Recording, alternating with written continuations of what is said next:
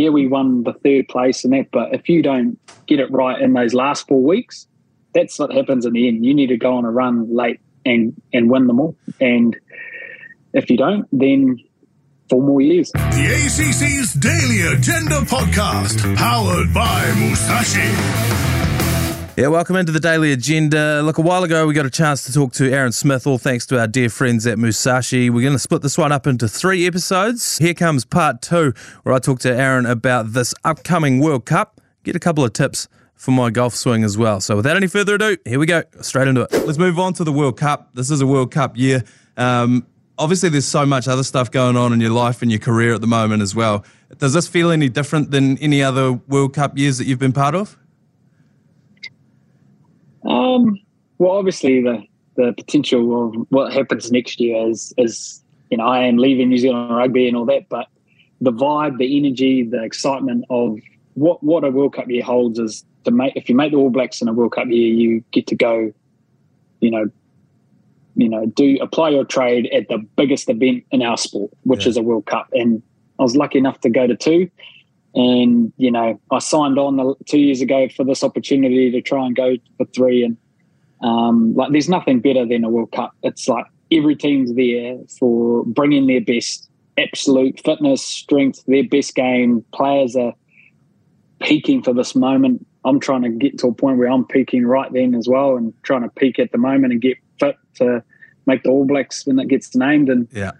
um, you know, that's where it starts really. So, you know, you can't. The energy was there for me after we lost to England last year, yeah. and or drew to England. Sorry, um, felt like a loss, but I got home. I had like a week off, and then it's like 2023 is the biggest year ahead, and yeah. like I started training and getting ready for this year because um, you don't want to have any regrets in a World Cup year. You want to give yourself the best chance possible to be selected. And and and like man, like I said, there's no better challenge, nerves, excitement, but the opportunity a World Cup year holds is, is so cool. Whenever the um, All Blacks head away to a World Cup, we always there's like a pool play period where you know obviously we've got France first up this time round, and there'll be one other big shark in our pool, but then there's also like three or four Namibias and Georgias, and like no disrespect to Namibia, Georgia, uh, all of those kind of countries. But when you smack a team by like 70 points in pool play, is there much that you could read into that, or uh, are you working on things, or what do you what do you take away from that when you like bounce those three teams that are in your pool that probably aren't in that top tier? Uh, I think we played Georgia in 2015, and it was a hard game. We didn't score a try for about 30 minutes. And like I said, these teams come to these World Cups peaking yeah. and all giving their best. So I think this World Cup um, will be a lot tighter than people think. There's, yeah. you know, six or seven teams that could genuinely win it. And in the past, is that true? Well, maybe not. Yeah. But actually, at the moment, in the current state, and rugby games at the moment are decided by, you know, moments. And if that's a yellow card or a red card or a like teams are that good now defensively and and disciplined around that stuff that yeah, if you get a moment that changes the landscape of a game, you're out. And um, look at all the tests in the last few years of upsets and all that. Like Test rugby at the moment is a very, very tight contested comp, and mm. the World Cup is this might be the most tightest contested comp yet, and that's exciting as a player, and it just makes you have to bring your A game and you know, during World Cups, you have to build momentum. You don't have to. Well, look at South Africa in 2019. We played really well first up. We knocked them off, and yeah, we were building for that game. We knew we had to start the tournament well, but you know, in the end, you have to win five to six games in a row. Yeah. So whatever happens in pool play, it matters. But if you don't win those playoff games, like we found out, you you're out. Yeah. And yeah, we won the third place and that, but if you don't get it right in those last four weeks, that's what happens in the end. You need to go on a run late and and win them all. And if you don't, then four more years. when you're over there, is it like the Olympic Village? Do you see the other players? Like, do you see guys from the other teams? Are they floating around? Do you have a yarn to them, or is it like game mode? I'm here to do a job. I'm not talking to you. Oh, in, in England, everyone was spread out, so we didn't see anyone really. Um, and yeah, you never came across anyone. In Japan, um, you saw a few people at like in Tokyo, like to, to hunt out a good flat white, there was a few countries that enjoyed coffee. So Yeah. in Tokyo, you might see on your day off the odd guy, but you didn't you didn't bump into teams. It's not like the Olympic Village at all. You're all placed in hotels with facilities close, gym and fields. Yeah. But um, I'd say it'd be the same in France, where everyone's in their own host city. Um, but yeah, yeah, rugby's a bit weird like that. Like, yeah, the, after the game, you all the tension's gone, and you can have a laugh and a Yeah. beer and catch up. But yeah, seeing people pre-game and all that, it's it's it's legit, it's real, and it's uh, it means a lot. And um, yeah, you know, All Blacks always had targets on their back, and um, but we know as All Blacks what we want to do for our people as well, and what it means to us. So um, yeah, you don't see anyone like a village, and you all seeing each other every day. It'd be- there'd be a few there'd be a few shoulder bumps or something or a bit of chat but um it would be cool.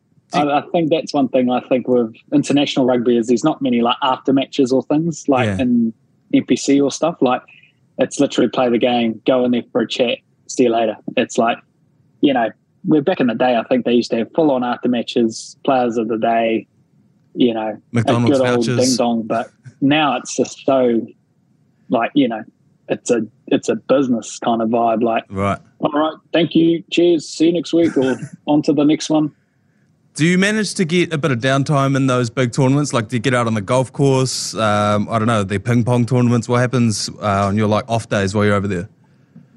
yeah well in the in a normal week the, the pool play is always pretty interesting because some games you might have short turnarounds so um, you might be playing you may not be you so there is plenty of downtime but um, again you're kind of sacrificing to peak so Yeah. yeah, I, I, I'm- I'm big into my golf now, and um, I enjoy golf on my day off, but only on the long weeks. Like I wouldn't do it if we had a short turnaround or anything. But um, there's plenty of downtime, and the key, the key to that is is trying to find balance always in your week around getting away from the environment, going to the movies, going to get food, um, seeing your family, Yeah. um, being a bit of a tourist, seeing what's in the city you're in. I gotta Um, take that advantage. That's always key. Yeah. Yeah, you got to. And as, as long as you're not um, walking around eight or nine Ks on your day off sightseeing, um, but you know, you can just, whatever the main thing in that city is, whenever we tour, is, is like, you know, on the day off, we'll plan like a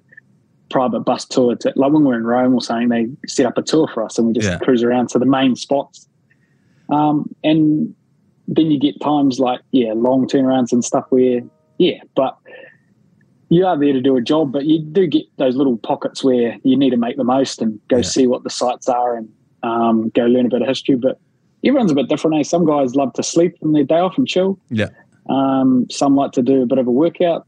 Some like to do some rugby. Some like to just go and see some sights or go to a movie. Like there's a range of what people like to do on their days off, and um, you got to do what fills your cup, you know. Yeah. Yeah. And um, Yeah. Don't want to be a miserable like- bloke while you're over there. Nah. Well, you don't want to be all wound up. You get to Yeah. get to Saturday and you're just like, rah. You need to kind of be at a good place where you you know, and that's like yeah, you try to keep a your game week as normal as possible. And when you're at home on your days off, you'll just chill and do some jobs and hang out with family, you know, and that's what you've got to try and do. Yeah, hundred percent. Um, we'll get on to. Uh, I want a couple of fitness tips out of you, but just quickly uh, on the golf, I've got a burning question that I need to ask you. How do you fix a slice? Because at the moment, I cannot keep it on the fairway at all. It's out to the right every time, and I'm on the next fairway over. How do you fix a slice? what am I Oh, doing wrong?